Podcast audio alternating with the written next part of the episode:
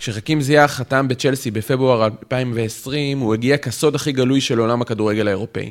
בעונה לפני כן הוא היה ממנהיגי הקבוצה הצעירה של אייקס שהיממה את אירופה והייתה במרחק של כמה דקות מגמר ליגת האלופות באותה עונה.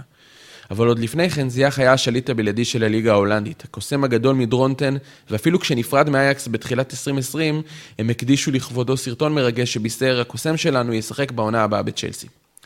מאז שהוא לבש את מדי הבלוז בתחילת העונה שעברה, זייח לא ממש הצליח לשחזר את הקסמים שהיו לו ברגליים באמסטרדם.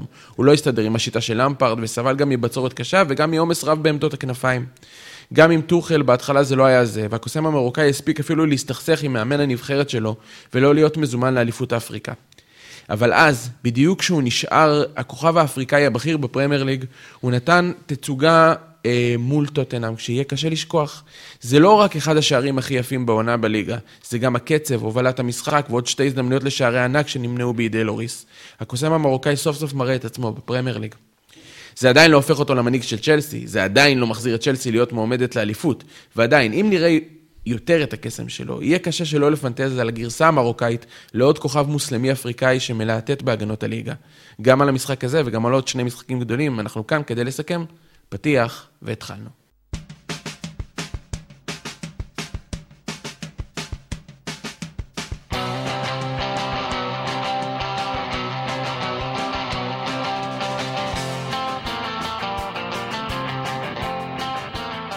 אהלן, ברוכים הבאים לפרק מספר 16 של האנליסטים פרמייר ליג, הפודקאסט הכי מקצועי ואנליסטי על הליגה הטובה בעולם. לצידי כאן צוות הפאנליסטים של ה pod, נתחיל כמובן במי שקיבל גם הוא תואר ממלכת אנגליה, כי הוא הכרח את רנגניק להכניס את רשפורד, זיו מלאכי. אני מבקש שמעכשיו תקרא לי הקוסם התימני. כן, זה, זה, זה ממש עניין של אה, משחק שניים. אהבתי, אהבתי, כן, כן. אהבתי ואני לוקח, זהו. כן, לא, אה, צריך להדגיש, זה הכינוי בהולנד. וכמובן מי, שמ, זה, וכמובן, מי שמתרגם אה, בחדר ההלבשה את המבטא הסקוטי הבלתי אפשרי של רוברטסון לכל השחקנים הזרים של ליברפול, עידו ליאון. אני גם אני אומר, אני אומר בכוונה לשחקנים הזרים, כי, כי גם במבטא של ליברפול, כי הם, הם, גם זה לא ברור וגם זה לא ברור, אז כנראה הם מבינים אחד את השני איכשהו. מנסים, מנסים. מנסים, כן. אז היום אנחנו נדבר על הדרבי הלונדוני שהביא לנו מחצית אחת לפחות נהדרת. אה, על יונייטד שניצחה ברגע האחרון את וסטאם, ועל ליברפול שממשיכה לנצח בהיעדר כוכבי הגדולים. אה, וגם נזכיר את אה, שאר משחקי המחזור, ביניהם גם אירוע יוצא דופן, מנצ'סטר סיטי מאבדת נקודות.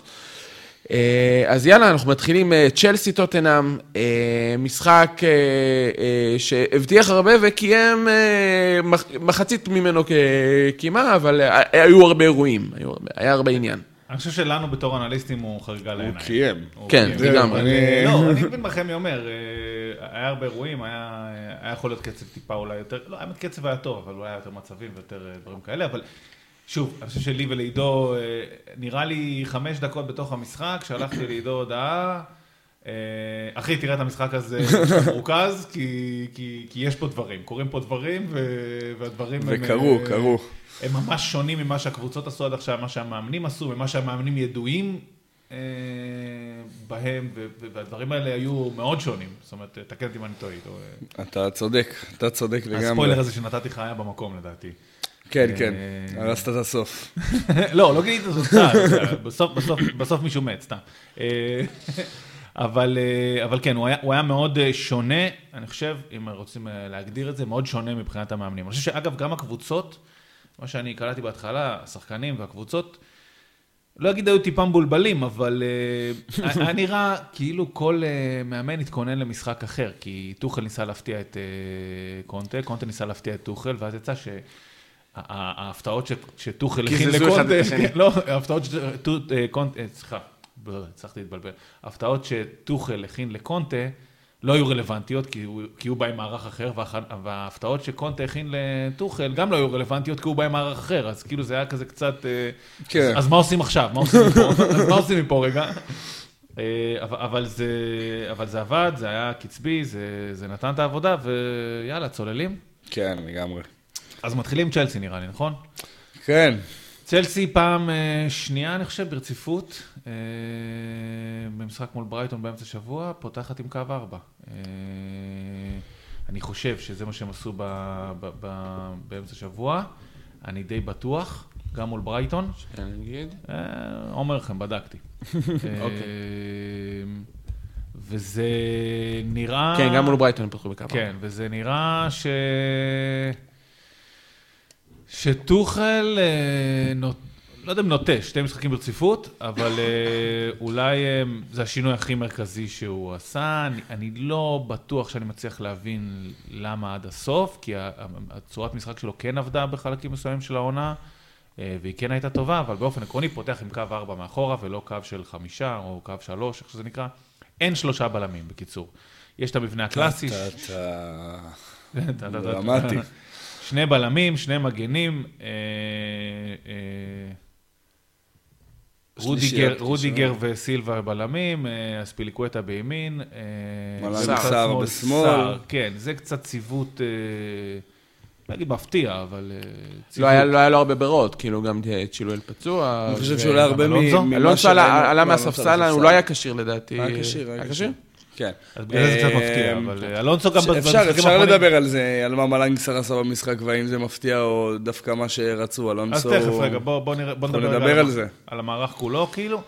אה, ז'ורג'ינו קשר אחורי, זהו כבר לא הפתעה בכלל, אה, לפניו אה, בשלישיית קישור קובצ'יץ' ומאונט, ושלישייה קדמית שהתנהגה קצת שונה, היא לוקאקו בחוד, מימין זייח שהלך הרבה למטה בכדי לקבל כדור, כנראה שמע שחמי הולך לעשות עליו פתיח, אז זה, זה, זה כנראה... כנראה הכין את. עצמו, כן. הכין את עצמו. ומצד שמאל, אה, אוצון אודוי. אתה רוצה להתחיל עם אה, סער? אתה רוצה להתחיל? איך אתה רוצה להתחיל? אני איתך. אה, אתה רוצה ישר להגיע לזה?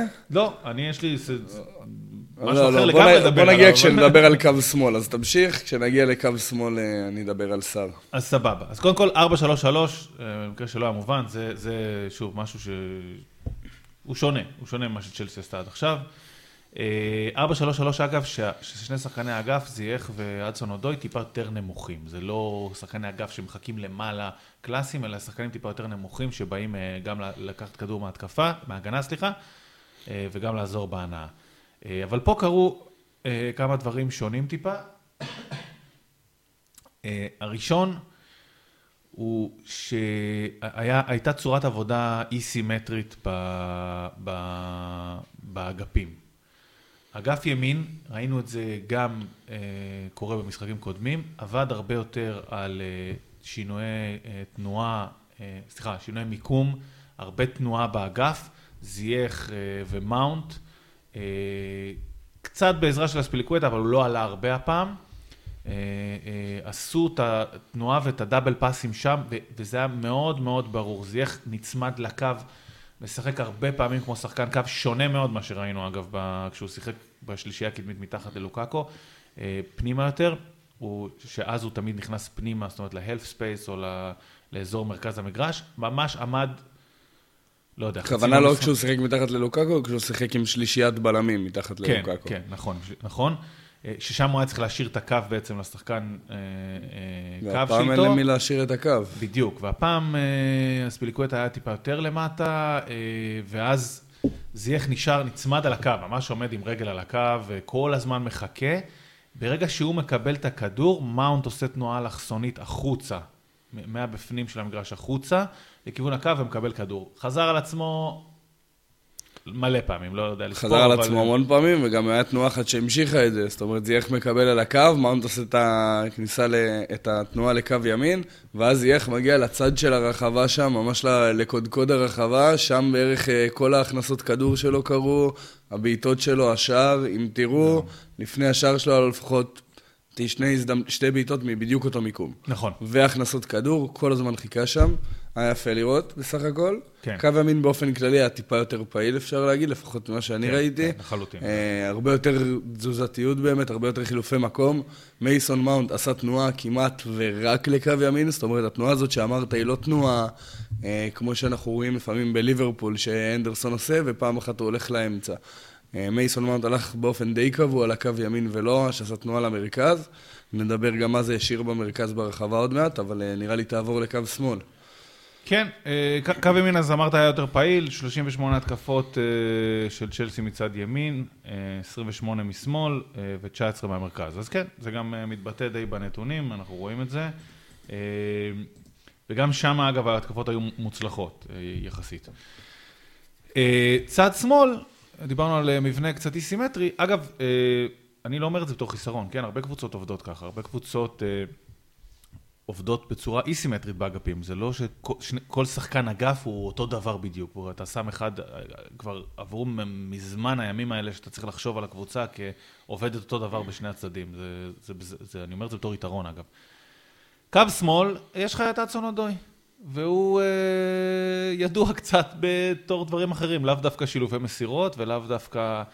אה, באתי להגיד תנועה, אבל הוא כן עושה תנועה, אני חייב להגיד את האמת, אז, אז לא, לא באותו סוג של תנועה, לא, לא בסוג תנועה אייקסי כזה של זייח שמדבר על שילובי מסירות וחילופי מקום, הוא בא לקבל את הכדור והוא מדרבל, והוא ידרבל אותך. והוא, והוא יעשה את זה, אגב, והוא יצליח, כן? זה כן, לא... כן, הם ארבעה מוצלחים מתוך חמישה ניסיונות, זאת אומרת 80 אחוז הצלחה בדריבלים. גבוה מאוד. אה, הוא עושה הרבה תנועה פשוט לעומק יותר, או תנועה לשטחים פנויים, ופחות תנועה לתוך מיקומים פנויים בין השחקנים, כמו שזייח עושה. כן, אבל אני מודה שגם, אבל המשחק הזה, הוא כן גם נכון. טיפה יותר בא אחורה ונצמד לקו כדי לקבל כדור, ואז להתחיל את הדריבל הזה. כן, כן. אה, מה שאני כן אגיד, ועכשיו עולה דיון אלונסו אולי, אה, לטעמי, אלונסו לא יכול לשחק בארבעה, בארבעה, קו ארבעה בהגנה. ראינו את זה הרבה פעמים בקו חמישה, שהוא נחשף המון, וזה שיש את השלושה בלמים מאוד מאוד עוזר לו, נותן לו את האופציה, ובמשחק הזה אני חושב שהיה מאוד ברור שטוחל לא רצה מגנים תוקפים. אה, זה לא 4-3-3 של ליברפול כזה, שבנו על מגנים שיוצרים הזדמנויות. 4-3-3 של טוחל, רביעיית ההגנה משחקת בהגנה.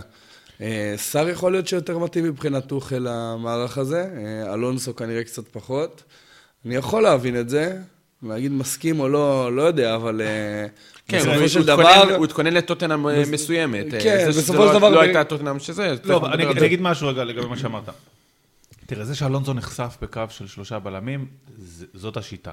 זה לא הפתעה. לא, אני לא מדבר על נחשף במיקום. אני לא זוכר איך הוא היה בקו של ארבעה, זה כבר היה מזמן, מודה. אה, אני חושב שהיו טענות כלפיו גם אז.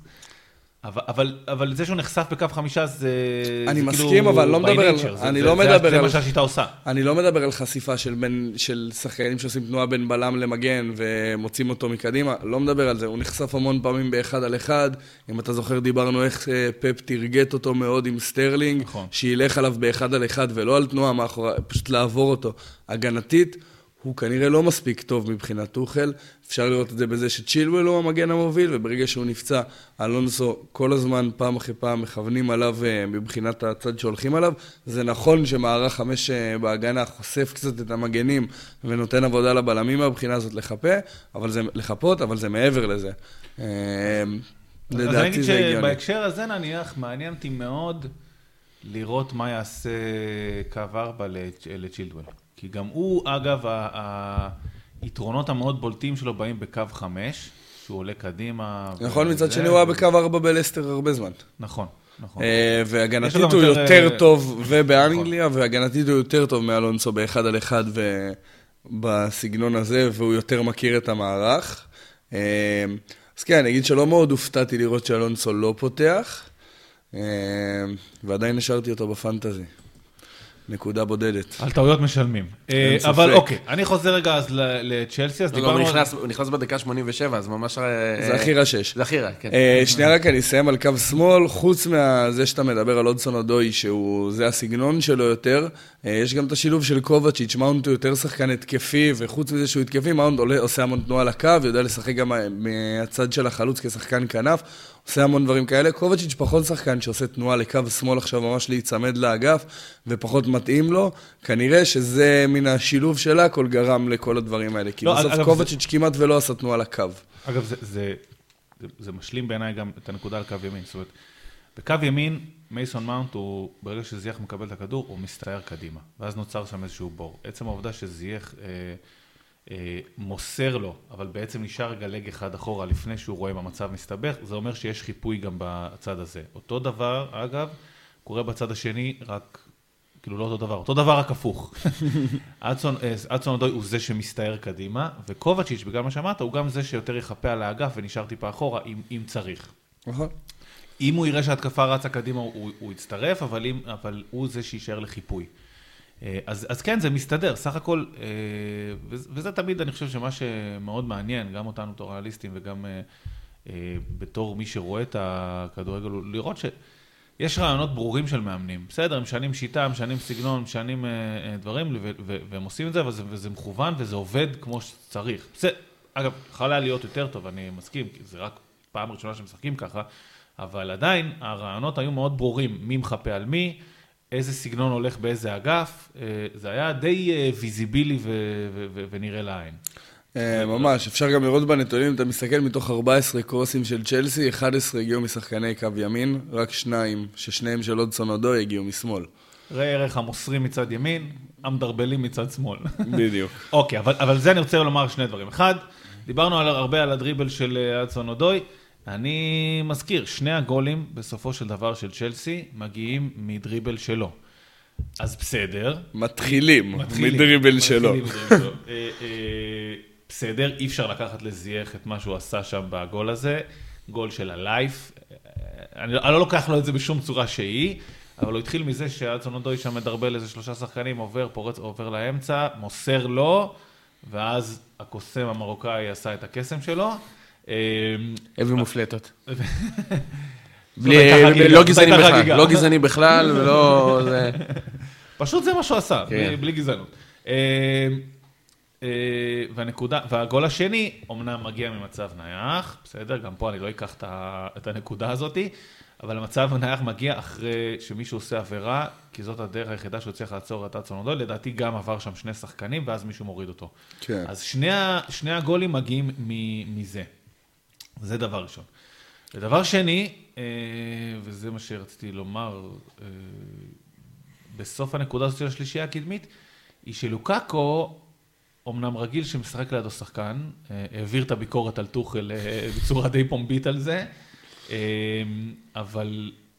ופה הוא נשאר יחסית לבד, כי הוא בחוד לבד, זייח מתעסק שם ימין, נצמד לקו ימין, ואדסון אודוין נצמד לקו שמאל, אבל זה דבר ראשון מייצר הרבה יותר קרוסים אה, של צ'לסי לרחבה, שזה מצבים שהוא אוהב. דיברנו על זה שדווקא לוקאקו לא אוהב בגובה, אה, ושמתי לב שרוב הקרוסים... היו שטוחים. או שטוחים, או לנגיחה שהוא לא קופץ אליה. שמת לב? כן, לא היו... לנגיחה שהוא עומד וצריך להזיז את הראש. הוא לא היה כן. צריך לקפוץ לאף קרוס. זה לא היו קרוסים קלאסיים של אה, אה, הגבהות לרחבה. נדבר על ליברפול תכף, נדבר על כל מיני אה, זה. אבל זה היו אה, קרוסים הרבה יותר לוקאקו אוריינטד מאשר אה, הם קרוסים. וגם פה, אני אומר, האד- האדפטציות הקטנות שמאמנים עושים ואומרים, שמע, חבר, הוא לא יקפוץ. בוא. בוא, אל תעשה מאזין. אל תרים לשם. טוחל כאילו, מאזין. אל תרים, כן, מא- טוחל מאזין לפוד. קלט שלוקאקו לא לא קופץ לגובה. הקרוסים היו... הוא היה צריך לטפות בשביל זה, פשוט הוא לא מסתכל על לוקאקו ורואה שהבן אדם, כאילו, עם כל אני הכבוד. מרגיש אולי שהוא פשוט נכנס לאיזשהו ביף שם עם לוקאקו. אז הוא כן. אה, לוקאקו, דרך אגב, סיים את המשחק הזה עם 25 אחוזי הצלחה, ב-25 אחוזי הצלחה בגובה, אה, נמוך, אבל יותר גבוה ממה שדיברנו עליו. יותר גבוה ממה שאתה... כן, הוא במגמת שיפור. לא, אני- אני. חושב שהוא לא הוא במגמת שיפור, אלא הקרוסים ששלחו. לו. לא, אבל כן, מדבר על אין מה מאבקי. אוויר, זאת אומרת, נכון. קרוס שהגיע אליו שטוח לא נספר, אה, עדיין נמוך, הצליח 2 מתוך 8, סבבה, צודק. אה, אז א', יותר קרוסים, צ'לסי עם אה, 20% יותר קרוסים במשחק הזה מאשר הממוצע העונתי שלה, ושזה הנתון היותר אה, חזק, 43 אחוזי, אה, 43 אחוזי דיוק שבקרוסים, זה הרבה. זה הרבה מאוד. זה הרבה מאוד. בדרך כלל זה עומד על 25 עד 30, 32, 3 זה גבוה כבר, אה, 43 אחוז זה... זה... ו-43 אחוז שלא משקר, זאת אומרת, 43 אחוז לא עם איזה ש... שתי הגבהות שאחת כן, הצליחה נכון. שמגיע ל-50, זאת אומרת, מתוך הם סטטיסטיקה של הרבה. הגביהו יותר והצליחו יותר, שזה בדרך כלל עומד, אתה, אתה צודק בקורלציה הפוכה, בדרך כלל כשאתה עושה יותר פעולות, אתה פחות מצליח, אז, אז זה נכון. שזה אפשר לתת לטובתו, דרך אגב, של לוקאקו, איזה שכן הוא הגיע להרבה מצבים דרך הקרוסים האלה, כי בסופו של דבר הוא באמת היה יחסית לבד. הרגיש לי שחוץ מקובצ'יץ', אין הרבה שחקנים שעושים תנועה נוספת לתוך הרחבה, זאת אומרת, זייח כל הזמן מחפש את ה... קצת מחוץ לרחבה שם, אודסון אדוי לרוב עושה את זה עם הכדור ולא נכנס כל כך הרבה פעמים, ומייסון מאונט כל הזמן עושה תנועה לקו, וקובצ'יץ' מן היחיד עוד שטיפה נכנס לרחבה, לוקקו הצליח להגיע להרבה הזדמנויות לעומת הבלמים של טוטנאם, שדרך אגב יש אה, יש לי הרבה ביקורת עליהם על המשחק הזה, אבל אה, נגיע לטוטנאם. יאללה, בוא נעבור לטוטנאם. אתה רוצה להתחיל עם המערך? כן, גם פה אה, קונט אה, חורג ממנהגו, ועולה במערך של אה, גם קו ארבעה מאחורה, קו אה, ארבע שחקנים. אה, בהתחלה, לי לפחות לא היה כל כך ברור אם דורטי הוא בחלק מקו חמש ופשוט יוצא מלא קדימה או לא, אבל, אבל לאט לאט זה די התברר אה, ש, ש, שזה המצב. אז ארבעה... ועוד שנייה תסביר את זה, אבל עוד פעם, זה גם בגלל סוג של איזה אי-סימטריות במערך, נכון, אני מסכים. שהייתה טיפה מבלבלת. אז סנצ'ס ודייר בלמים, אה, אה, קו ימין טנגנגה. טנגנגה, טנ- בלבלת אותי, טנגנגה, דייויס צד שמאל, שני קשרי מרכז, אה, הויברג וווינקס יחסית אה, סטנדרטי, אה, ודורטי בקו ימין בקישור, אני מדגיש, בקישור, וססנגון בקו שמאל בקישור. ולמעלה בחוד, השחקן האלמוני ארי קיין, וכוכב הרגע ברכווין, ש... עוד אומר- עוד כוכב שהגיע מהליגה ההולנדית ש- אה, שאתה יודע, ככוכב, נתן, כן. נתן את ההופעה שלו מול לסטר, כן. קנה את המקום בהרכב, אין, אין יותר קנייה במזומן מזה. וזה- וזה שסטון פצוע, כן, זה גם... אה, כן, טוב, סתם, זה צוחק. גם- גם אה, משהו שולי כזה. משהו שולי, אבל, אבל זה קרה. אמ, וזה אה, בא עם כמה, כמה רעיונות קצת ברורים. קודם כל, 4-4-2, אנחנו רגילים, לפחות העונה, לראות הרבה 4-4-2 קווים, עוד נדבר על זה תכף, ווסטאם וכו' בהמשך. אה, ואנשים שמנסים לעשות את זה קצת לסיטי הרבה פעמים, אם אתם זוכרים, דיברנו על זה שהם עושים 4-4-2 קווים כדי לצופף את אה. העברת כדורים ל... סאוטהמפטון. סאוטהמפטון. אז, אה, אז קונטה פה עולה עם רעיון אחר, אה, 4-4-2, שקו הקישור הוא, הוא קו מעוגל. זאת אומרת, השניים במרכז, ווינקס והויברג הם קשרי מרכז קלאסיים, ושני הקשרים, דורטי וססניון, הם, הם טיפה באלכסון וטיפה מעוגלים אה, קדימה. אה, זה כדי לצאת ללחץ מאוד מאוד אפקטיבי ויעיל, כל אחד באגף שלו. גם פה זה היה לא, אה, לא סימטרי, כמו שאתה אומר. דורטי יצא כמו משוגע, בואו נגדיר את זה פשוט. כן, דורטי יצא באמת כמו מטורף ולחץ כל הזמן את מלנג סער באמת. ססניון עשה את זה קצת פחות, בגלל זה זה גם לפעמים נראה טיפה כמו מערך של אה, חמש בהגנה, נכון. שכל פעם משתנה, אבל אה, דורטי באמת לחץ בטירוף. גם ססניון עלה ללחוץ, זה פשוט לא היה כל פעם כמו שדורטי יצא תמיד. אני חושב שזה, אגב, זה חלק מה... מהמשחק שקונטה התכונן אליו, ללחוץ את שלישיית הבלמים בהנעת כדור של הבלמים של צלשי, שדיברנו עליה הרבה, רק לא. שלא היה שם בלם שלישי. כן, לשחק... אז דורטי אמר, מה אני אעשה? אני אלחץ את מי ששם, לא משנה.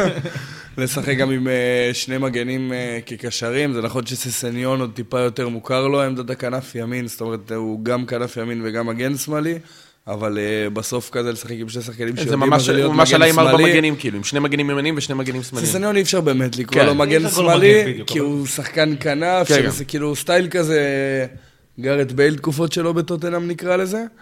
אה, אבל... אבל אה, עדיין אתה רואה ש- כן, ש- אתה רואה שזה הכיוון, ש- הכיוון הוא להעמיס את ה- להעמיס את הצדדים, כאילו. שני שחקנים נכון, שאמורים נכון. לתמוך בהגנה בצדדים, להיות מוכנים למגנים התוקפים של צ'לסי, לחילופי מקום שם שאנחנו בדרך כלל מדברים עליהם, ופתאום כל לעזור המערכת... בלחץ על הנעת הכדור עם... אה, כי קיין הוא סבבה, אבל הוא לא הלוחץ הכי גדול, כאילו שיש, ולכן העזרה ללחץ בקו הקדמי היא גם צריכה לבוא.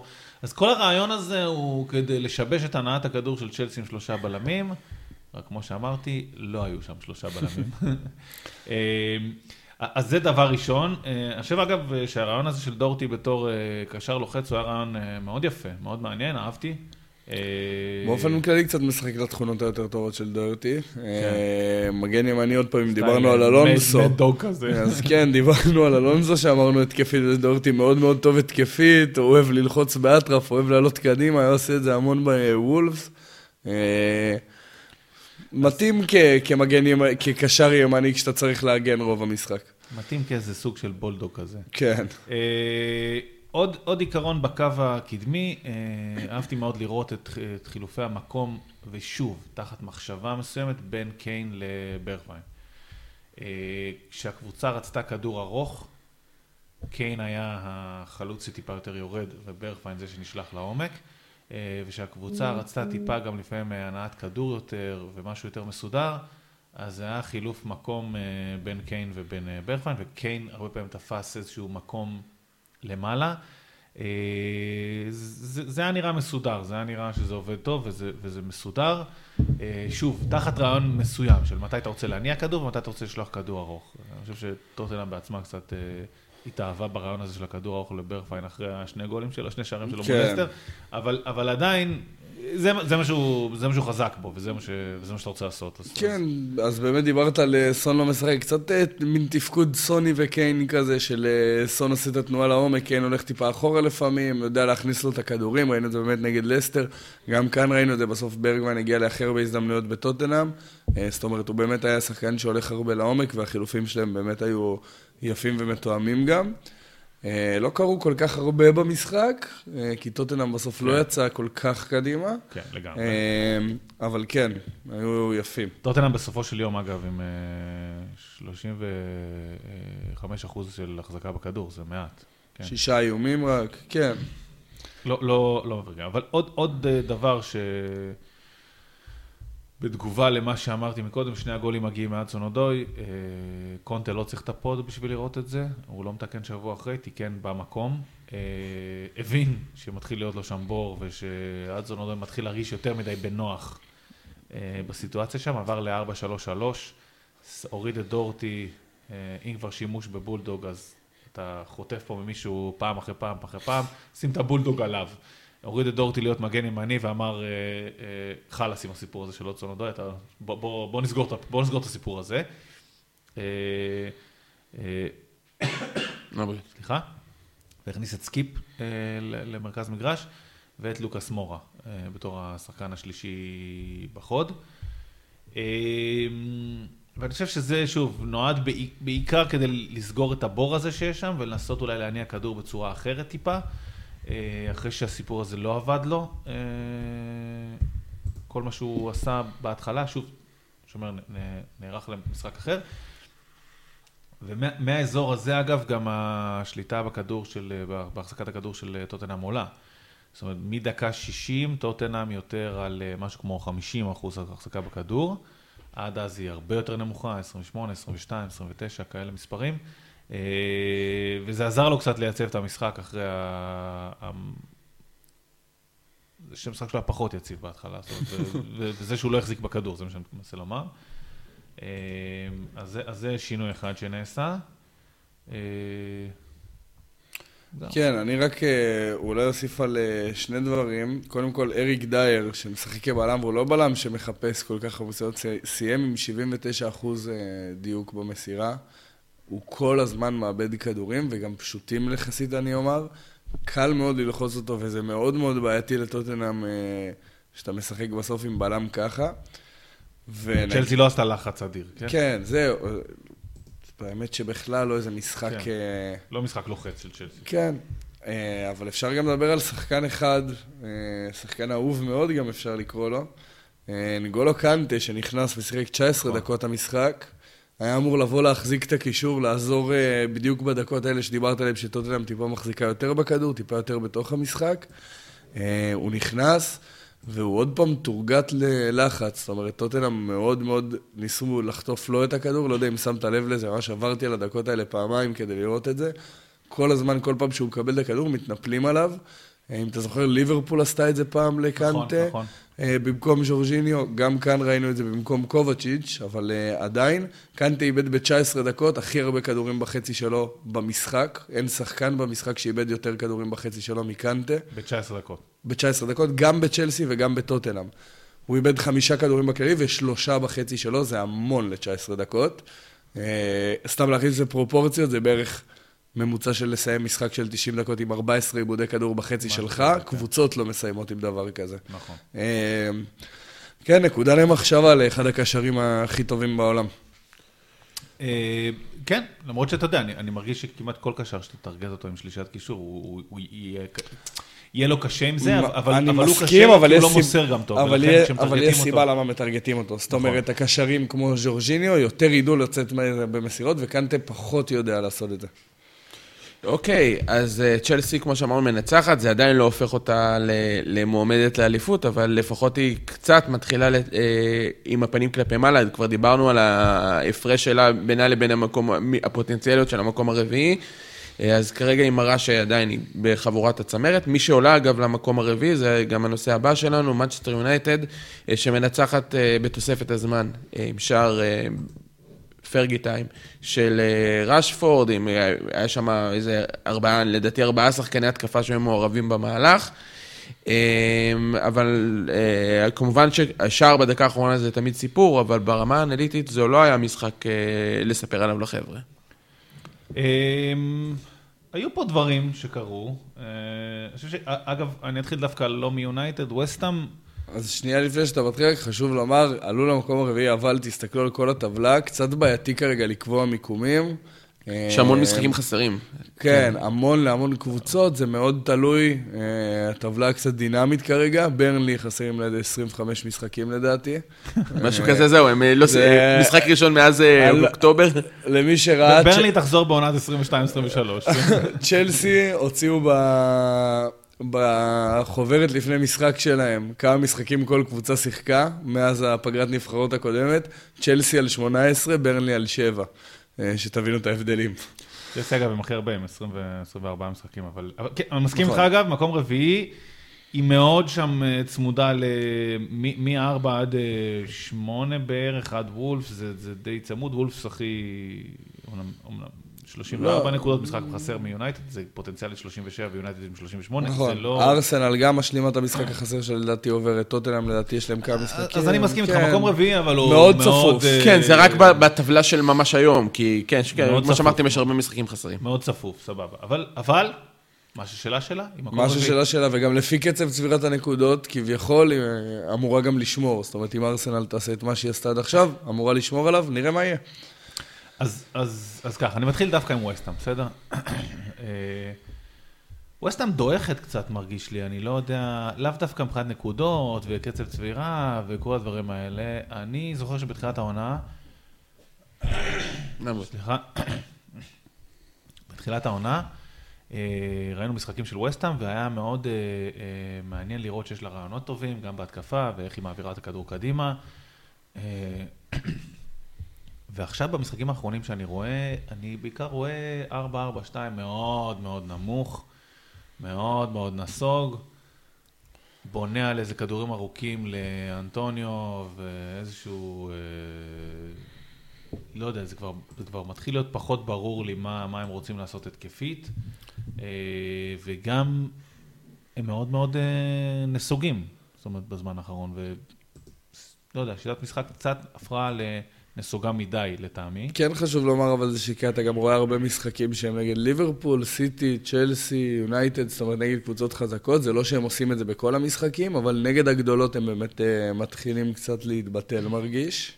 כן, אבל אני אתן לך דוגמה, אוקיי, מול מנצ'ר יונייטד 42% חזקה בכדור, מול לידס 48, מול אה, נוריץ' 60, אבל סבבה, פחות חוכמה, מול, עוד פעם מול לידס בגביע 47, מול פאלאס 38% החזקה בכדור. אה, ולפני זה, אגב, זה הכל גבול החמישים שם, זה כאילו, פתאום מרגיש כאילו איזושהי נסיגה טיפה במדד מאוד אה, קצת, אתה יודע, כללי, אחוז החזקה בכדור, אבל עדיין, הוא שם, והוא מבטא משהו. אה, אז זה דבר ראשון. אה, וגם פה אני מרגיש שלא לא היה איזשהו רעיון אה, סביר להתקפה, חוץ מלשלוח כדורים ארוכים אה, לאנטוניו, שאגב, היה נראה די מתוסכל במשחק הזה, הרבה תנועות ידיים, רונלדו סטייל כזה של כבר חלאס, מה, מה קורה פה, מה, מה הולך. בוא בוא לא נפתח את התנועות ידיים של רונלדו, למה יש לי הרבה מה להגיד על זה. בסדר, אנחנו שם. אני- יש כמה תנועות ידיים אבל ב-90 הפעם- לא, דקות? יש לי להגיד, אבל הפעם דווקא קצת לטובה, אבל בסדר, אבל אנחנו... תכף נפתח את רונלדו. אה, אז זהו, זה- זה זה בעצם מה שרציתי להגיד על וסטאם. אה, כן. שלך, איתי. אין לי הרבה מה להרחיב על המשחק הזה. אז יאללה, יונייטד. יונייטד? יונייטד. יאללה, קדימה. אה, יונייטד פותחת 4-3-3, אה, דומה למה שהיא עשתה בזמן האחרון, אה, אבל 4-3-3 חשוב להדגיש, כשהם תוקפים, ו-4-2-3-1 כשהם אה, בהגנה. אה, וזה משנה. 4-3-3 כשהם תוקפים, רביעיית הגנה, אה, שני בלמים, שני מגנים, אתה תכף תדבר על שני המגנים. ובמרכז קישור, מקטומיני קשר אחורי, פרד וברונו, שני הקשרים טיפה לפניו. אה, כן, אני אולי רק אגיד, אני כן דווקא ראיתי קצת שינוי אולי מהמשחקים האחרונים שאמרת שזה מזכיר קצת, אני חושב שבדיוק ההבדל הזה שאמרת 4-3-3 שהופך גם ל-4-2-3-1, זה אולי ההבדל מהמשחקים האחרונים, שבהם זה היה מין 4-1-4-1 אה, שפרד ממש בקו אה, ברונו, והוא הלוחץ הראשון של הבלמים. זאת אומרת, ראינו קצת הבדל במערך, זה כן קצת שינוי מהמשחקים האחרונים, אבל כן, מבחינת המערכים אני איתך על זה. שלישייה קדמית, רונלדו ולא קוואני בחוץ, זאת אומרת, אתה יודע, מתחלפים ביניהם. אה, ימין גרינווד, התחיל, אחר כך החליף עם רשפורד, אבל בסדר. אה, ימין גרינווד, ושמאל אלנגה. שמאל אלנגה, כן.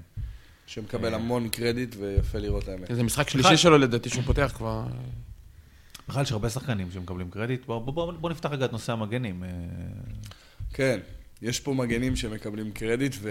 יש כאלה שלא. אה, על חשבון- על חשבון שלא. השניים שהתחילו את העונה, כלומר. אז דיברנו על זה אה, לפני זה וואן כמה ביסאקה. פרקים לדעתי, על זה שמרגיש ש- שדלות וטלס הופכים אה, לאט לאט למגנים המובילים.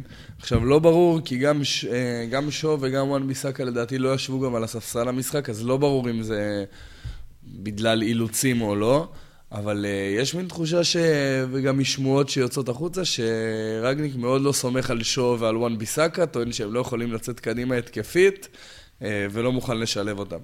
עכשיו, אפשר לדבר התקפית אה, על המשחק הזה, לדוגמה, זה לא שדלות וטלס הם איזה masterpiece התקפי. אה, זאת אומרת, זה לא קאנסלו, זה לא ריס ג'יימס, זה לא טרנד, זה לא, זה לא האזור הזה, אבל מבחינת ניסיונות, דלות הרבה יותר מנסה לצאת קדימה מאשר וואן ביסאקה. אה, טלס ושואו כבר אולי טיפה שונה, למרות שגם טלס הוא שחקן טיפה יותר עם אופי התקפי. אה, אבל מעניין לראות... הבעיה- של וואן ביסאקה זה לא שהוא לא יצא קדימה, הוא יצא. הרבה פעמים. הוא ידוע גם... לא, היא פחות יכולות. אה, הוא מאוד... וואן ביסאקה, אם מדברים עליו באופן ספציפי, אז הוא יוצא קדימה, הוא מאוד מאוד איטי במחשבה שלו, הוא עם דריבל מאוד רע. זאת אומרת, הוא, הוא לא שחקן התקפי מרשים. דלות יותר מתאים לזה. אה, צריך עוד הרבה עבודה, כן? אבל הרבה יותר מתאים לסגנון הזה של המגנים התוקפים המאוד אה, גרמני ומאוד... אה, משהו שרגניק דווקא בקבוצות הקודמות שלו היה אוהב, וגם דיבר עליו כשהוא נכנס ליונייטד. מעניין לראות קצת מי מהם עומד לקבל קרדיט, והאם באמת אנחנו נראה שינויים קבועים. זאת אומרת, האם אנחנו נראה באופן קבוע עכשיו את דלות וטס נכנסים להרכב? האם זמנם של שו ווואן ביסאקה כאן אה, קצרים? כי שניהם, אה, מבחינה איכותית כנראה, אני חושב שאין שאלה מי, מי המגן היותר טוב. זאת אומרת, אני, אני חושב שגם אתה תסכים שוואן ביסאקה הוא מגן יותר טוב מדלות. אה, ושואו הוא מגן יותר טוב מטס.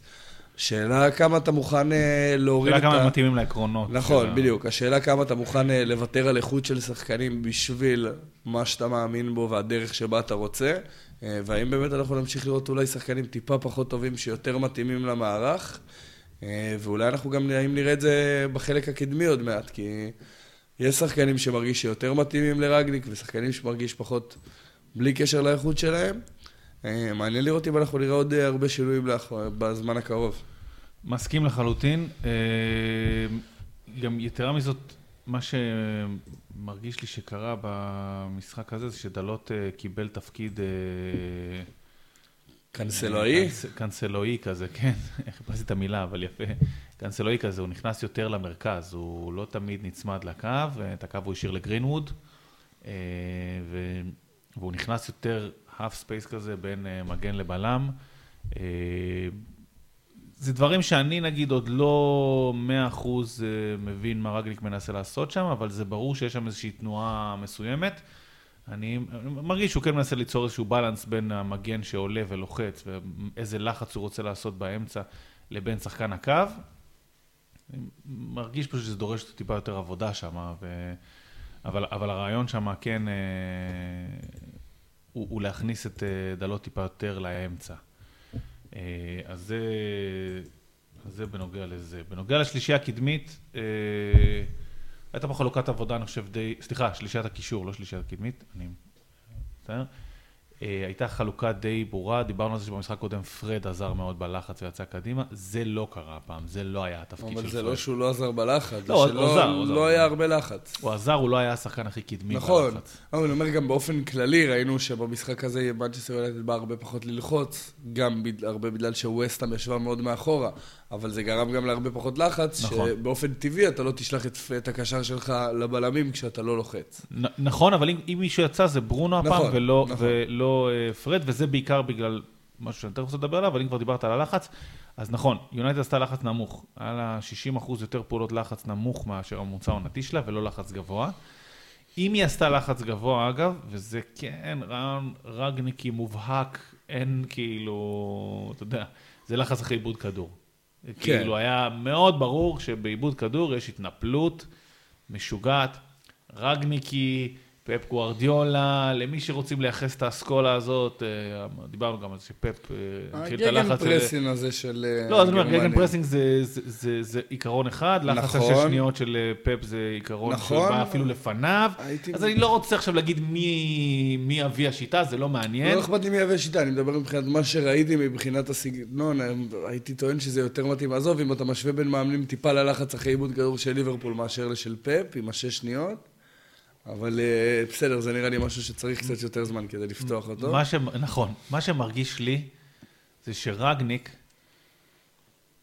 עי- עיקרון המשחק שלו בנוי על לחץ, אבל הוא מבין שבקבוצה כמו יונייטד, כמו יונייטד, יש לו תקציב מסוים של, של לחץ. הוא לא יכול לעשות את הלחץ שהוא רוצה. אז הוא צריך לבחור את התקציב, איך הוא משתמש בתקציב שלו, בסדר? אין לו שחקנים בקדימה עם רגליים, רונלדו, קוואני ו- ועוד כל מיני שחקנים, ללחוץ כמו משוגעים כמו שהוא אוהב. אז הוא אומר, שמע, יש לי תקציב, יהיה לי סתם 20, 30, 40 פעולות לחץ במשחק, אני צריך לבחור איך אני מבזבז, איך, איפה אני משקיע אותם.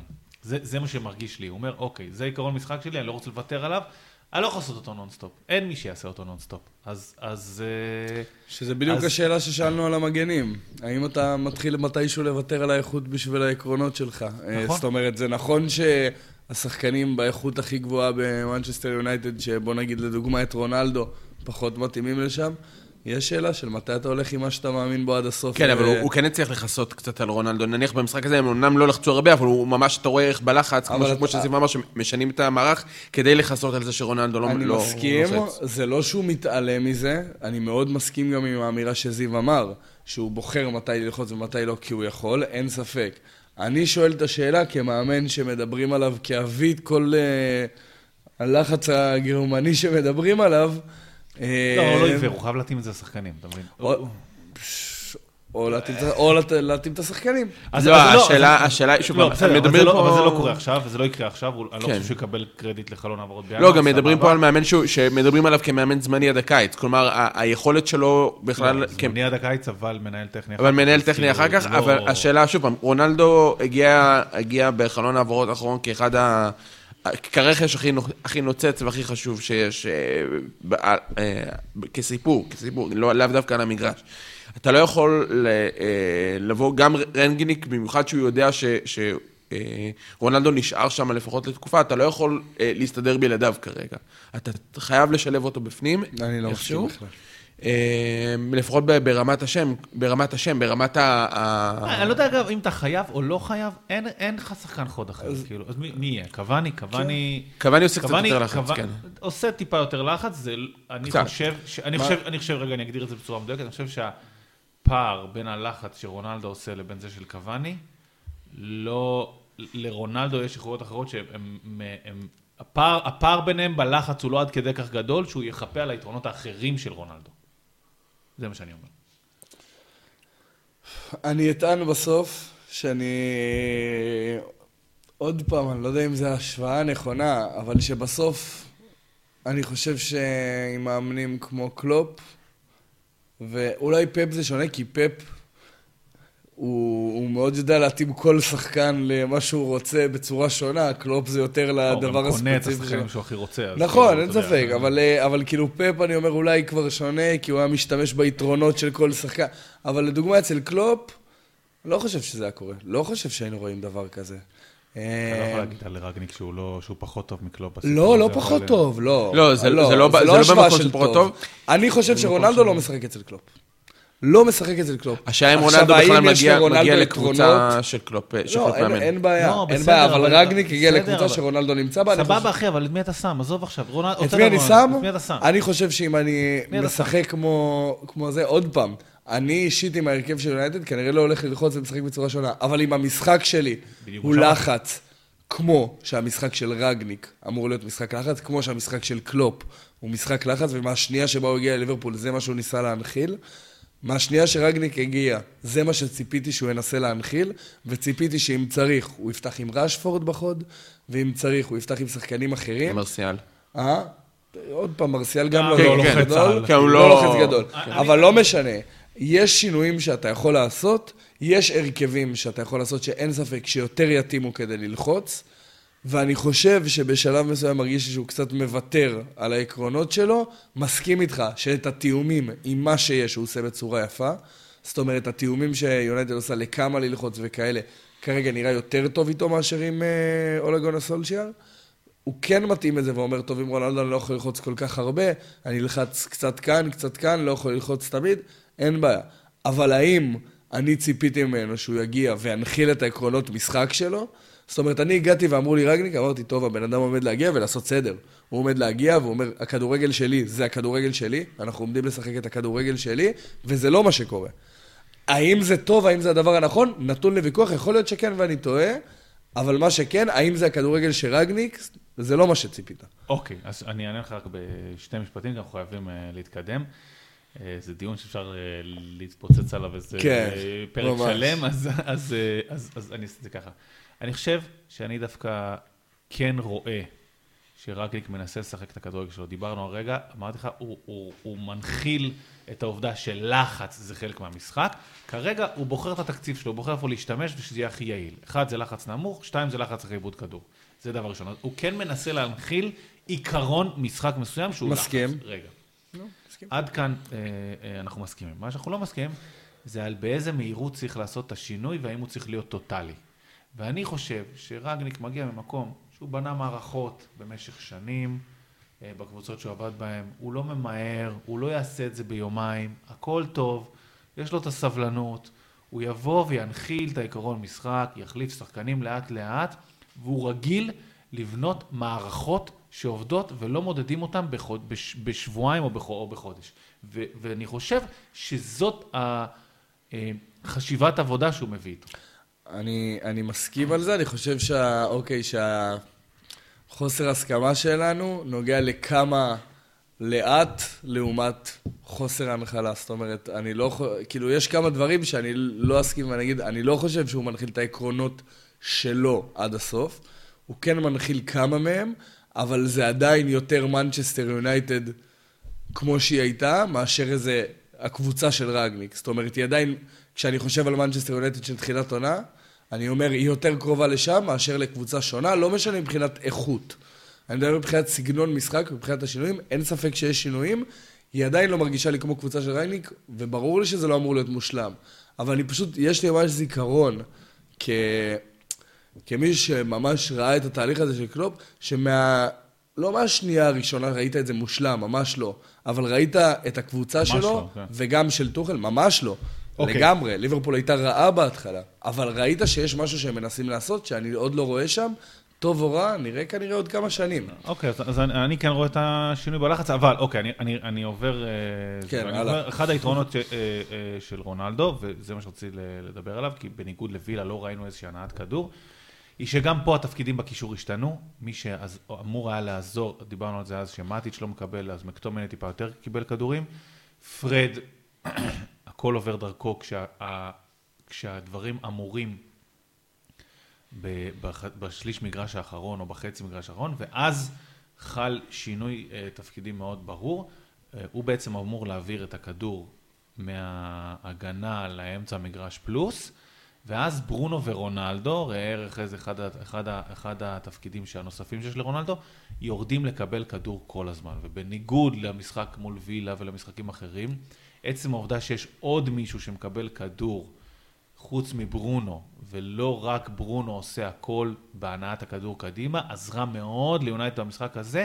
ראה ערך בסוגריים, אחד לגמרי. היתרונות שרונלדו מביא לעומת קוואני לדוגמה, או לעומת לגמרי. אפילו רשפורד. אוקיי, אני... אני מסכים דרך אגב מאוד שרונלדו יש לו המון המון יתרונות, אין פה אמירה לרגע שרונלדו... לא, לא, לא, אני לא לא חשבתי שאתה כן, כן, לא. חשבתי שאתה חושב לא, שהוא לא, שחקן טוב, אבל אני רק אומר שכאילו אחד הדברים שהם כן. מאוד בעייתיים כרגע גם ביונייטד זה הנעת הכדור, ורונלדו עוזר מאוד בזה, ולכן אולי בראייה הכוללת. יש עוד איזשהו יתרון שהוא מקבל. אוקיי, מילה אחרונה שאני רוצה להגיד על המשחק הזה, היא דקלן רייס. שתי מילים זה היה. ועכשיו עוד כמה מגיעות. אוקיי, עכשיו עוד מלא מגיעות. אני חושב שפשוט כאילו... אני לא יודע מה אתה עומד להגיד, אבל אני מסכים מראש. מדהים. וסטאם זה כאילו דקלן רייס. אז בוא, אני רק, אני זורק עכשיו מלא נתונים שהיו במשחק הזה, בסדר? אה, כדי, כדי להסביר מה, מה, מה כנראה, לא יודע, לא יודע איך תיראה וסטאם בלעדיו, אבל אוקיי. מספר פעולות הכי הרבה בקבוצה. 85, ב- יחסית לזה שהוא עשה הכי הרבה פעולות בקבוצה, 88 אחוז הצלחה בכ- בכל הפעולות, הכי הרבה בקבוצה. מסירות, הכי הרבה בקבוצה. 92 אחוז הצלחה, גם הכי הרבה בקבוצה, וגם בהתחשב בעובדה שהוא עשה הכי הרבה מסירות, וזה המון, אז אה, אה, מדהים. אחוז גבוה. 11 עירותי כדור, הכי הרבה בקבוצה. 11 מאבקים שניצח, הכי הרבה בקבוצה. 8 מאבקים הגנתיים, שניצ... אה, הגנתיים, הכי הרבה בקבוצה. עכשיו, עכשיו שימו לב, אוקיי, אז כל זה זה כל מה שהיית מצפה ממנו, כי זה הגנה, והמלחמה שהוא נותן, וזה עיבודי... כל מה שהיית מצפה ממנו לפי המיקום שלו, אם אתה ראית אותו משחק, נכון. אתה מצפה ליותר. אוקיי, עכשיו בוא נדבר קצת על החלק ההתקפי.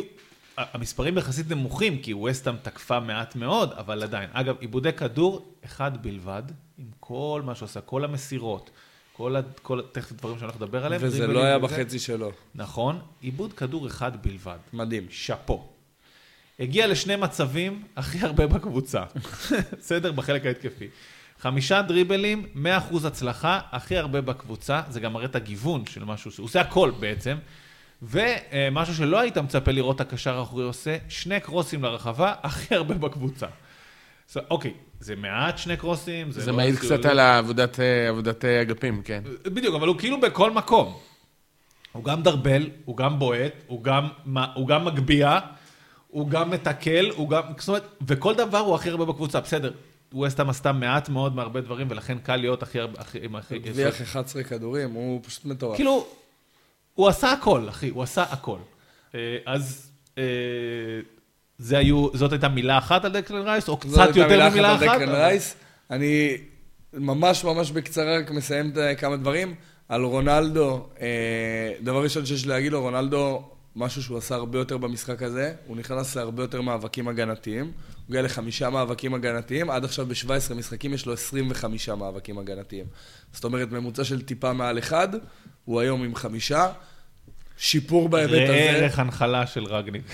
לא של עקרונות משחק, אבל אה, כן. זה של- מחלחל. של תעבוד, ילד, תעבוד. בדיוק, זה מחלחל. אה, ועוד משהו על רונלדו, אה, ראיתי על זה איזה פוסט, ואז נכנסתי, לפני שראיתי את המשחק, ואז נכנסתי וממש הסתכלתי על זה, שמדברים שהאנליסטים של וסטאם דיברו אחרי המשחק, על התנועה של רונלדו שכל הזמן שברה אותם. נכון. כשהסתכלתי על זה במשחק, אפשר לראות את זה גם בשער, אפשר לראות את זה עוד הרבה פעמים. ברגע שהוא יורד אחורה, כמו שאתה ממש. מדבר, הוא משחרר את הכדור, עושה תנועה לעומק, אלכסונית, מושך איתו את המגנים ומפנה לגמרי, לגמרי צד אחד ברחבה. עבד מעולה בשער, עבד כל המשחק, ממש ממש יפה לראות. נקודה אחרונה על וסטאם, שגם קצרה מאוד, שני השחקנים הכי הרבה המאבקים הגנתיים בווסטאם, סוצ'ק ואנטוניו, עם 15 ו-14 מאבקים. מאוד מאוד מאוד מדגיש לי כמה ווסטאם יודעת למי היא מוסרת את, המאבק, את הכדורים שלה. את שני השחקנים עם המשחק ראש הכי גבוה, עם המשחק ראש באמת מעולה, תמיד תמיד היו שם. סוצ'ק, הרבה פעמים גם ראינו אותו משחק, עולה קצת גבוה כדי לקבל את הכדור הזה, כשמנסים לצאת למתפרצת אני מדבר. הם מאוד מאוד מכוונים לזה, דיברנו על זה לפני המון נכון. זמן במשחק נגד נכון. ליברפול. הם מאוד מאוד יודעים למי הם מוסרים, באיזה נכון. צורה הם מוסרים, וכל הכדורים שסוצ'ק ואנטוניו קיבלו, תמיד היו כדורי גובה, וזהו. נכון, מעולה. טוב, יפה. אז אה, דיברנו מקודם על אה, קלופ ועל הדרך שבה הוא הנחיל את השיטה אה, לליברפול, וקלופ ממשיך ש- שלוש ניצחונות רצופים מאז שהחבר'ה בהתקפה יצאו, ובקישור יצאו לאליפות אפריקה. Uh, נראה שטרקטור חורש בכל מזג אוויר, וגם... וגם uh, טרקטור חורש בכל מזג אוויר עד המחצית השנייה. עד המחצית, כן. במחצית הראשונה הוא חורש הוא חורש, הוא חורש, חרש לו 30 דקות, ואז נגמר הדלק, אז פשוט הוא נתקע שם בשדה, ולמזלו לא קרה שום דבר אה, אחרי זה. אז אה, 30 דקות אה, ראשונות מאוד מאוד טובות של ליברפול, ואז אה, פאלאס די השתלטה על המשחק, אה, ועם עם שער בפנדל ש... ש... לא היה. כן, חד משמעית. כן, שאני אוהד חושב... ליברפול, לא היה פנדל. אני חושב שלא היה, שזה די, די ברור שלא היה פנדל, אה, מסוג ה... לא יודע אם... אבל ה- האמת, הסתכלתי על עבר שמונה שעות, אמרתי, אולי היה- אולי הייתה נגיעת יד שאני לא רואה, אולי מה היה, לא לא, רואה. לא- לא, לא ברור, הצלחתי ברור. שהוא אני, היה לי ברור שייתנו את הפנדל ברגע שראיתי את השופט הולך לבר ומסתכל על תמונה קפואה של ז'וטה, שה, שהשוער של אה, קריסטל פלס ממש מחבק אותו, אבל זה כשהכדור כבר ממש על הקו, וז'וטה הלך אליו, זה לא פנדל. יש את הקטע של ההטייה, בעיניי אגב, שלפעמים, אה, וזה הרבה פעמים אה, קורה, גם בעבר, ההילוך האיטי... ההילוך הוא- האיטי נראה נורא, הוא- נראה מזעזע כי כל תמיד. כניסה נראית כאילו משוגעת, מזה שאתה מנגן את זה בהילוך רגיל, אפילו לא מהיר רגיל, זה כאילו מישהו סתם עבר לידך כי זה ונפלת, תמיד נראה הרבה ובהילוך יותר איטי, מכוון בהילוך איטי, זה תמיד נכון. אתה רואה, אתה רואה שפשוף של שחקן, אבל בגלל שזה בהילוך איטי, אתה ממש רואה את זה כפגיעה. נכון. אה, לגמרי. אוקיי, אבל uh, מעבר לסיפור הזה, אני, חייב להגיד את האמת, אני מאוד מתחבר למה שאמרת, חמי, וזה... כאילו, זאת אומרת, טרקטור חורש בכל uh, מזג אוויר, uh, וקלופ, וכל בעצם מה שפתחת איתו על, המ- על המשחק הזה, ב... עכשיו אפילו מעל החצי שעה הראשונה, משהו כמו 40 דקות, 38 דקות, ליברפול נראתה חלום, כאילו נראתה טוב, נראתה גם עם כל עקרונות המשחק של ליברפול, באדפטציות מסוימות, לזה שסאלח ומאנה לא שם, ונבי קייטה, כמובן. וטיאגו, אבל לא סתם, לא קשור לאליפות אפריקה. כן, תיאגו פשוט לא שם, כאילו, סטטיסטית 50% מהזמן הוא לא שם. כאילו, פציעות וכאלה. אה, אבל, אבל מה שאני בא להגיד זה שראיתי את ליברפול, אה, עוד פעם, 35 דקות, 38, 40, משהו כזה, ליברפול קלאסית וגם פרסט קלאס. אם מדברים אה, על ספוילרים, זיו שלח לי אחרי איזה 35 דקות, שמע אחי, ליברפול תענוג לעיניים. ואז אמרתי לו, תחכה למחצית השנייה. כן, אני בניגוד אליך לא מספיילר, אני משחק את זה חמש דקות ואומר לך, שים לב, המשחק אה, טוב, שים לב, לא, אני גם- אתה- אני גם מזהיר, אני אומר. שים לב, כאילו, לא... אתה צודק. אה, אבל, אבל אה, כשאני מדבר על עקרונות המשחק, אז, אז בואו בוא נפרק אותם טיפה אחד-אחד. קודם כל, בניגוד, וזו אדפטציה מסוימת, אה, אז ליברפול עלתה 4-3-3, רביעיית הגנה, אש, חשמל, אש במכתש והכל טוב. אה, חוץ מההגנה של הרביעיית הגנה, המשחק. כן, לא, זה תכף נגיע.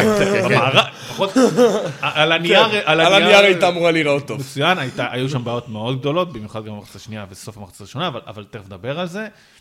שלישיית קישור, אה, אנדרסון, פביניו וג'ונס, גם כבר כאילו סוג של נהיה סטנדרט, נראה לי.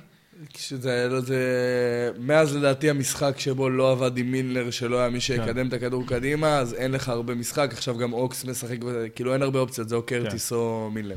אז, אז אה, נכון, ושלישיית, אה, שלישיית, אה, שלישייה, סליחה, קדמית, סטנדרטית, ב, ב, סטנדרטית בתקופת אליפות אפריקה. פירמינו, ז'וטה וצ'מברלין. בימין. אז האדפטציה שפה קלופ עושה, הוא שאת השלישייה הקדמית הזאת הוא פורס מאוד צר. זאת אומרת, הם לא, הם, הם לא, אה, אוקס לא כל הזמן בקו ימין צמוד לקו, כמו סאלח הרבה פעמים. גם סאלח נכנס למרכז, כן, אני לא אגיד שלא, אבל, אבל הוא, יש לו יותר נטייה לברוח הצידה. אה, זה גם לא נטייה, זה מכוון, אבל בסדר, זה לא, זה לא משהו שבטעות הוא מוצא את עצמו שם, וגם מאנה יותר שמאלה מז'וטה. פה השינוי אגב הוא הרבה יותר דרמטי. ז'וטה נכנס הרבה יותר למרכז. לפעמים זה נראה כאילו הוא חלוץ שני יחד עם פרמינו, אבל, אבל גם על זה תכף יש לי מה להגיד. שזה עוד פעם, המוטיב החוזר של האי-סימטריות הזאת שאנחנו מדברים נכון, עליו. נכון, נכון. אה, אז, אז, אז, אז, אז אדפטציה ראשונה שקורית, זה שהוא אה, עושה 4-3-3, אבל הפריסה של השלישייה הקדמית היא הרבה הרבה יותר צרה ודחוסה למרכז. זה נותן את החופש אה, בקווים למגנים. אה, סך הכל מגנים טובים יש לליברפול, סך הכל הם די מעורבים במשחק, אה, וסך הכל זאת החלטה חכמה לתת, לתת להם את הקו. כן. אה, הכי, אה, גם כביטוי לזה, אז שוב אנחנו מגיעים למשחקים שגם ארנולד וגם רוברטסון עם הכי הרבה מסירות במשחק, כמובן גם עם הכי הרבה קרוסים לרחבה. אה, הכי הרבה יצירות מצבים. כן, שניים מהקרוסים האלה הסתיימו, כאילו, אחד, אחד זה אומנם מקרן, אבל שניים מהקרוסים האלה הסתיימו בשערים, שניים, שני הקרוסים, כן, הפעם של רוברטסון שני בישולים. כן, אגב, קרן, ונדאי קיבל כאילו, באימונים הוא לא מקבל כזאת. אה, כן, הוא היה מאוד חופשי, נוח. הוא היה מאוד חופשי ברחבה, כן. כאילו, אחי, באימונים הוא לא מקבל כזה מרחב. בשום צורה שהיא. אה, עכשיו, בנוגע לפירמינו והזה, אז קודם כל, למה אני מדבר על אה, עקרונות קלאסיים? פירמינו יורד הרבה אחורה, אני תמיד מת על התנועה הזאת, זה לא משהו חדש, דיבר, מדברים עליו שנים בליברפול, אבל למה זה קלאסי? כי צ'מברלין וז'וטה יודעים בדיוק מה לעשות כשזה קורה. א', הם פרוסים צר ונכנסים מאחוריו, אה, וגם העובדה שיש עוד שחקן בשלישייה הזאת שיורד הרבה פעמים אחורה, שזה ז'וטה, מייצרת מצב די מעניין, כי זה עבד, באמת, לפחות ב-40 דקות הראשונות, באופן מושלם. או פירמינו וז'וטה חילקו ביניהם את העומס של מי אה, יורד לקבל כדור ומי נכנס אה, להיות התשע. כל הזמן, אחד יורד והשני מחליף אותו בחוד, שנייה וחצי אחרי זה, זה מתחלף. השני ירד אחורה לקבל כדור, והראשון בעצם נכנס אה, להיות התשע, הסוג של קלאסי, לא יודע, קלאסי, כי גם פירמינה וגם ז'וטה הם לא תשע קלאסיים, אבל... הקלאסי לליברפול, כלומר, בדיוק, המקום... נכנסים לחלל הזה, בוא, אני יותר מנסה להגיד שהם נכנסים לחלל הזה ומושכים את ההגנה איתם. אז הסיפור הזה של... א', חילופי המקום בין, בין, בין שלושתם מבחינת אה, רוחב מגרש, זאת אומרת לצדדים עבד יפה, וגם מבחינת אה, אה, אורך מגרש, זאת אומרת מי קדימה ומי אחורה, מי קדימה ומי אחורה, כל הזמן עבד בצורה נהדרת. עוד עיקרון משחק, טיל, שעבד באמת טיל ב-40 דקות הראשונות, זה המשולשים בשני הצדדים. דיברנו הרבה פעמים על המשולש הזה, ארנולד, אה, אנדרסון וסאלח. עכשיו ארנולד אנדרסון וצ'מברלין עבד מעולה. מעולה. וראינו גם הרבה בצד בין... שמאל הפעם. יותר וגם, מהרגיל. וגם בצד שמאל, זה מה שאמרתי, שני הצדדים, רוברטסון, ג'ונס וז'וטה, פשוט. כל הזמן, כל, כל הזמן מישהו יודע, מי, אם השני על הקו, אני נכנס ל half space, אם ההוא על ה half space, אני נכנס אחורה, אה, כאילו, עבד בצורה מדהימה, גם בצורה... בדומה למה שדיברנו על אה, זייח ומאונט, אחד מקבל כדור על הקו, השני ישר עושה לו תנועה אלכסונית לכיוון הרוחב המגרש, עבד מצוין. אה, עוד שני דברים שעבדו מצוין ואז אני מסיים, כי אז, כי אז, גם, כי אז גם ליברפול סיימו. אה, זה שעוד עקרון משחק מאוד ברור וידוע של אה, קלופ, זה העברת משקל מצד לצד, מגן מעיף לצד שני לצד השני. קרה פה במשחק הזה ב-40 דקות ראשונות המון פעמים, וגם תנועת העומק של השלישייה הקדמית והמגנים מאחוריהם עבד מאוד מאוד מצוין. אז in all, בהמשך לפתיח של אה, חמי על המשחק הזה, ליברפול הייתה ליברפול. שוב, ב-40 דקות ראשונות בצורה מאוד בולטת, אחר כך טיפה פחות, אבל ב-40 דקות ראשונות מאוד בולט, כאילו מאנה וסאלח לא הלכו. או הלכו, אבל יש להם מחלפים טובים. אה, כן, אני אגיד משהו אחד שבאמת אה, חיובי ליברפול, לפני שאנחנו עוברים קצת מעבר ל-40 דקות האלה. יש מהלך שמתחיל לחזור על עצמו, כבר משחק שלישי ברצף, שרואים הרבה יותר כשז'וטה ופירמינו משחקים ביחד. אה, השילוב הזה שאתה מדבר עליו, ששחקן אחד יורד אחורה, שחקן אחד עולה, וכל הזמן התיאום הזה, הוא ממש יפה, אבל גם ההבדלים מה כל שחקן עושה בכל מקום, הם מאוד יפים לראות. זאת אומרת, ג'וטה שיותר מושך את הכדור, פירמינו שיותר עם הנגיעות הקטנות, ולעומת זאת ג'וטה שכשהוא הולך לעומק ופירמינו יורד, הוא נכנס בתנועה לעומק לקבל כדור לעומק. אה, לעומת פירמינו שיותר נמצא כעוד שחקן עם הגב לפעמים, לפעמים גם עם הזה, אבל פחות תנועה לעומק על מהירות על בלמים. אה, ואני לא יודע אם אתה שם לב, או אני לא יודע אם ראית את החצי גמר גביע הליגה, אבל משחק ראשון חצי גמר גביע הליגה, תנועה של ז'וטה לבפנים, כדור ארוך של טרנט, ז'וטה משתלט עם החזה, ג'אקה עושה עבירה מקבל אדום. בגומלין, בדיוק אותו דבר, בדיוק אותה תנועה, מקו שמאל, תנועה לעומק, מהירה, טרנט עם הכדור הארוך הזה, ז'וטה משתלט עם החזה ומסיים. הפעם זה הסתיים עם פנדל. Uh, המהלך הספציפי הזה של טרנט בשנייה שיש לו חופש, וז'וטה, אם תראו, כל פעם שהוא רואה שלטרנט יש חופש, עושה פשוט תנועה לעומק uh, במין אמוק כזה. כל פעם נמצא וכל פעם שובר הגנות. זה לא משהו שקרה המון. אה, כשהיה את סאלח ומאנה, שהם יותר היו עושים את התנועה לעומק, וז'וטה כשהיה נכנס הוא היה מתמקם מאוד טוב ברחבה והיינו מדברים על זה המון. ז'וטה עושה עכשיו תנועה לעומק על המהירות שלו ומנצל את הירידה של פירמינו בצורה מושלמת, אה, וזה יפה מאוד לראות, ויאללה בוא נעבור לדברים הרעים. נעבור לקריסטל פלאס, הדברים הרעים של ליברפול, כן. קריסטל פלאס דברים מעולים. כן, כן. אז אני אגיד אה, שאני חושב ש... א', קריסטל פלאס עשה שינוי טוב וב- אחרי איזה 30-40 דקות, ו- ו- ותכף נדבר עליו, אבל גם מה שאני חושב שפגע בליברפול זה שעוד עיקרון משחק שלא דיברנו עליו, אה, זה שליברפול הקפידה על הלחץ, הג- הלחץ הגבוה והלחץ בתחילת משחק, ואני חושב שזה די גמר אותה. היה לה ירידה משמעותית בכל הפרמטרים. אה, במחצית השנייה. אה, סתם כדוגמה, אה, ליברפול עם 58% הצלחה במאבקים הגנתיים במחצית הראשונה, 48 בשנייה, זו ירידה די משמעותית, 41% הצלחה במאבקים בכלל, לעומת 33 במחצית השנייה, זאת אומרת, במאבקים ההתקפיים, סליחה. באופן כללי, זה היה מאוד בולט הירידה באינטנסיביות פשוט שאתה מדבר עליה. הלחץ נכון. טיפה פחות מהיר, התנועות טיפה פחות חדות ובאטרף, כמו שדיברנו עליהן. אה, זה בולט פשוט, לא צריך אפילו נתונים בשביל לראות דבר כזה. מאוד מרכזי. כן, זה, אבל זה, זה, כן, זה. טוב שהנתונים גם אה, מגבים את זה. הנתונים תמיד מגבים. אה, אז, אז מה שאני חושב שקרה זה ש...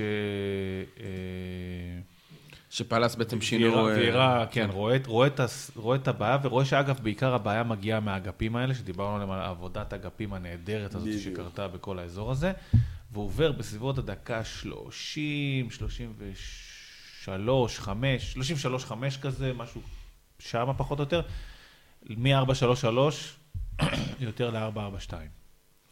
אה, הוא משאיר את... אה, מטטה ואדוארד.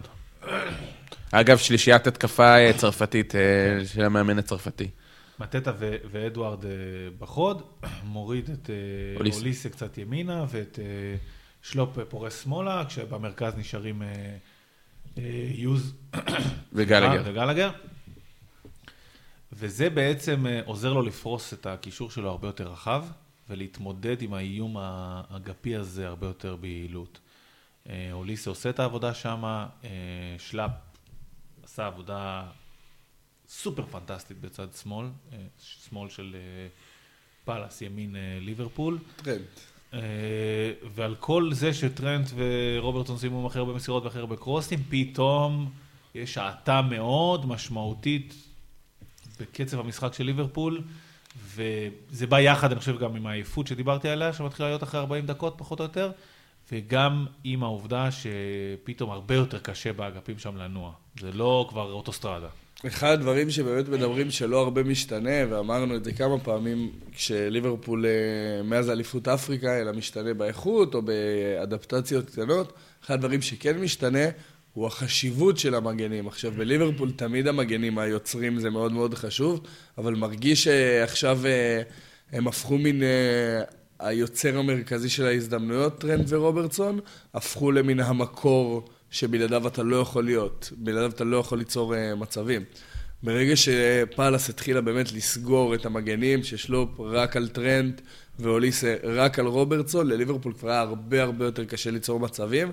אם אתם זוכרים, היה פעם אה, בליברפול איזה שחקן בשם סאלח, שההגנות היו מתרכזות בו ונותנות הרבה חופש לרוברטסון והרבה חופש לטרנט.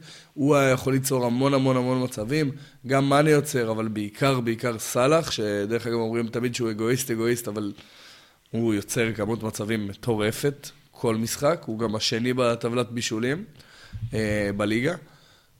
גם אה, בעצם היותו למגרש, הוא פותח לשחקנים אחרים, בעצם זה כן, שהוא נכון, רוצה... אמ- אמרתי להכניס בדיוק, טיפה יותר חופש לשחקנים לא, אחרים, אבל... הוא גם עושה דברים, לא לא הוא לא רק מפנה שטח, הוא גם... כן. אה, כן, אבל זהו, היכולת שלו לקבל כדור ולהשתחרר שנייה משחקן וליצור, היא משהו שכרגע קצת חסר בשלישיית ההתקפה של ליברפול. אמ, ו- וזה באמת מטיל על אה, טרנט ועל רוברטסון המון המון עול התקפי. ברגע שוויירה זיהה את זה וסגר את זה בצורה נהדרת, זה באמת הקשה מאוד על ליברפול, שעדיין הגיע להזדמנויות, אבל זה כבר לא היה אותו דבר. אז אני מסכים, אני, אני גם מסכים בעיקר עם מה שאמרת. בהיעדר, אגב, אה, אה, תיאגו, של הנעת כדור טובה כזאת שתכניס כדור לעומק, ובהיעדר סאלח ומאנה שידעו לעשות מצבים ולשחרר שטח, האיום המרכזי נשאר, אה, לא האיום, כי בסוף מי שמאיים הוא מישהו הדרך אחר, יצירת הדרך המצבים. יצירת מצבים המרכזית נהיית אה, אה, טרנט ורוברטסון. אז זהו, אז אני אומר שזה לא שהיא נהיית המרכזית, כי גם אז כביכול המגנים של ליברפול היו מאוד זה, ובגלל זה גם לא מדברים על זה הרבה, אבל היא הפכה מהדרך המרכזית של ליברפול ליצור. מצבים, לדרך. הבלעדית, בדיוק. אז אז אני מסכים. כן, כן. זה מה שאני אומר. אה, אז אז זה נכון, וברגע שווירה מבין את זה וסוגר את זה, שוב, המשחק נהיה טום הרמטית קצת אה, לליברפול. לא יודע אם הרמטית, זו קצת מילה גדולה. כן, תחילת המחצית השנייה, ממש לפני השער של פאלאס, היה גם איזה שתי הזדמנויות טובות לליברפול, זאת אומרת, עדיין לליברפול היה קצת הזדמנויות. אין ספק אבל שזה הפך את פאלאס להרבה יותר מסוכנת, ואת ליברפול לגמרי הוריד את הרמת סיכון, נקרא לזה. אז יאללה, נקודה אחרונה להגנה של ליברפול, ומה שפאלאס עושה לה. אה, האמת, הקו הגבוה של ליברפול, שהוא בדרך כלל שוב אה, מאוד ידוע, אה, נשבר הפעם, במשחק הזה, פעם אחרי פעם אחרי פעם בכדורי עומק, ובעיקר בתנועה אלכסונית של חלוץ, או בתנועה אלכסונית של שחקן מאחורי החלוץ. הסתכלתי רגע לראות את ההזדמנויות ואת המצבים, יש לפחות שלושה מאוד בולטים שראיתי ככה. זה פעם שלישית העונה בלבד, שליברפול לא מסיימת עם XG יותר גבוה מה, מהיריבה שלה. אומנם באמת בהפרש נמוך, אבל היא, היא לא מסיימת עם, מאוד נמוך, מאוד נמוך, אבל היא לא מסיימת עם XG יותר גבוה, זאת אומרת, היא לא... הגיע למצבים יותר מסוכנים, או ליותר מצבים, תלוי במה מסתכלים. לא, הגיע ליותר מצבים, המצבים בסוף בשקלולם פחות מסוכנים. נכון, זאת ההגדרה המדויקת. שמע, פאלאס עם מצבים מטורפים, זאת אומרת, כל מצב... כן, מטטה ואדואר היו יכולים לשים כל אחד עוד שער אחד לפחות. ממש, והתנועה הזאת של כדור עומק שטוח, אגב, לא איזה משהו, לא איזה קרוס או משהו כזה, כדור עומק שטוח, שמגיע רוב הפעמים, אגב, מהמרכז, מהקישור, מרכז הקישור, מאחורי, בין שני בלמים, קרה מינימום שלוש פעמים שאני זוכר בקלות. קרה המון, גם בין בלם למגן אלכסוני. והביא למצבים ממש טובים, ממש טובים. כולל אני השער. באמת הופתעתי קצת, מה זה? כולל השער. כן, וגם לפניו אגב. היה פשוט... כן, ממש. הרבה מצבים כאלה. וזאת נקודה שלא קורית לליברפול בדרך כלל, היא לא... אגב, היחידות. אגב, היחידות שדיברת על זה, שהיו יותר מסוכנות מליברפול מבחינת XG במשחקים מול ליברפול, הן סיטי, סוג של... באחד משני המשחקים. כן, בכלל סוג של אתה מקבל את זה. אה, וברייטון פעם אחת, שברייטון דיברנו על זה, זה משחק שהיא לחצה את אה, ליברפול בטירוף, ואיפשהו היו שם כמה עיבודי כדור, וזה, וזה יצר מצבים מאוד מסוכנים, אבל, אבל, אבל אותו דבר קרה פה עם פאלאס, כדורי עומק אה, של, תנוע- לתנועה אלכסונית. ה-XG גם הכי. גבוה נגד ליברפול אמרת לי, לא? נכון, נכון. כן. חתכו את ההגנה של אה, ליברפול, פשוט חתכו. ממש. יאללה, נתון היום, אוליסה. כמה מסירות מפתח לדעתכם? אה, כמה משרות מפתח? חמש. וואו, זה הרבה חמש. כן, כן. אני לא, אני אומר, בגלל זה- בגלל שזה... נלך על זה- אה, ארבע. שמונה. שמונה. כמה שמונה? ניסיונות לזה, ארבעה מוצלחות. 50 אחוז מסירות מפתח זה מדהים. זה מדהים, כן. זה אחוז גבוה מאוד. אה, כן, וגם אגב גלגר, אה, לא יודע, לא לא הסתכלתי על הנתונים, אבל גם הוא שם נתן עבודה יפה. כן, לגמרי. שתבינו, שמונה- ניסיונות למסירות מפתח, זה... קבוצה יכולה לסיים ככה וזה לגיטימי. ליברפול עם תשעה ניסיונות. כן, כן. זה- אוליסה עם שמונה ניסיונות, ליברפול עם תשעה. ליברפול, אבל לעומת זאת, עם שבעה מוצלחות גם. אז זה נקודה שצריך איפשהו רגע לשים לב אליה, וגם הנפילה באינטנסיביות של ליברפול במחצית השנייה. אה, זהו, חמי, נראה לי מפה אתה לוקח אותנו. כן, אז, אה, אז ליברפול אה, סוג של אה, נצמדת, בעצם תשע הפרש מסיטי שיש לה גם משחק חסר, אז שוב זה לא פותח מחדש את מאבק האליפות, כי מאבק האליפות לא נסגר, כאילו, עד- עדיין, עדיין כאילו, כבר עוד לפני המחזור הזה, אבל האירוע המרכזי שקצת מצמצם את הפער בצמרת זה איבוד נקודות של סיטי. אה, אחד אחד מול סאוטהמפטון, לא משחק גדול, אה, לא של סא- סאוטהמפטון ולא של סיטי, כי משחק הגנתי גדול של סאוטהמפטון. פפ טוען שזה המשחק. הכי טוב של סיטי העונה. בסדר, פפ יכול לטעון הרבה דברים, אבל זה, אבל בשורה התחתונה, אה, סיטי אמנם כן הגיע להרבה מצבים, אבל לא, אבל בסופו של דבר, רק שער אחד של לפורט אה, שמשווה. ביום שישי נוריץ' מנצחת 3-0 את ווטפורד. במשחק ששבר את הלב להרבה חובבי פנטזי ששמו את דניס כקפטן. אה, והורחק, אה, נוריץ' כבר מעל הקו האדום, אבל אה, כל הקבוצות שמתחתיה יש להם פחות משחקים. אז שוב פעם, כל העניין של מיקומים בטבלה בכלל, כרגע הוא מאוד מאוד פלואידי, בגלל ש, שאין לנו הרבה זה. אברטון עם עוד הפסד, 1-0 לווילה, וילה כמו, כמובן במגמה כלפי מעלה, אברטון מצב מאוד מאוד לא טוב, במרחק של 4 נקודות, שוב פעם, הכל במגבלת המשחקים הזה, ארבע נקודות. ג'רארד מה- עושה זה. חי לעשות בעיות קצת לכל הקבוצות שלנו. כן, כן, הוא ב- אנחנו בשליחות- אוהדי ליברפול קצת פחות בשליחות אוהבים. ליברפול אה, אה, מנצח את אברטון, אה, וולפס עם 2-1 לברנטפורד, שגם מתחילה קצת, קצת, קצת להתקרב לתחתית. במשחק הרחפן. כן, כן, משחק שנדחה אה, כתוצאה מרחפן. כאילו, מי, מי, מי, מי שם שם רחפן? אני לא... לא בן אדם כאילו. שרצה לצלם את המשחק, מה קרה לך? האמת בעיניי שיא הלגיטימיות. אבל אה, על ברנטפורד וולפס, בסדר. לא, אה, אתה בברנטפורד כן. ולא, אתה לא תשלם 50 פאונד לכרטיס, נכון? טוב, האמת שזה נכון, האמת שזה נכון.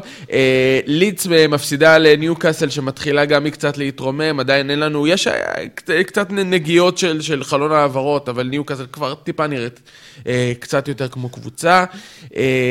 ובוודאות... תחתית בכללי מעניינת כן. התחתית מאוד מאוד מעניינת, כי שוב פעם, כמו שאמרנו, המשחקים הם מאוד זה, ויהיו עוד- יהיו עוד הרבה שינויים עד סוף חלון העברות, אז זה מאוד מעניין. ולסטר אה, עושה תיקו 1-1 אה, עם ברייטון, משחק אמצע טבלה כזה, אמצע טבלה מאוד אה, מובהק בין לסטר לבין לידס, במקום ה-15 יש... ארבע נקודות הפרש, כלומר הכל שם מאוד מאוד צמוד, מי וארסנל... שרוצה, הייתי ממליץ ללכת לבדוק כמה פעמים ברייטון חזרה מפיגור העונה. שווה בדיקה. וגם כל פעם מעל דקה 80. כן, גם, גם הפעם, 82 דני וולבק, וארסנל אה, לא מצליחה אה, מול נועלת הטבלה הזמנית ברנלי, אה, ומסיימת איתה בתיקו אפס. אז זהו, עד כאן אנחנו פה להיום, תודה רבה לזיו, תודה רבה לעידו, אני הייתי. חמי, ואנחנו נתראה פה גם בפעם הבאה, אז תהיו איתנו ונתראה.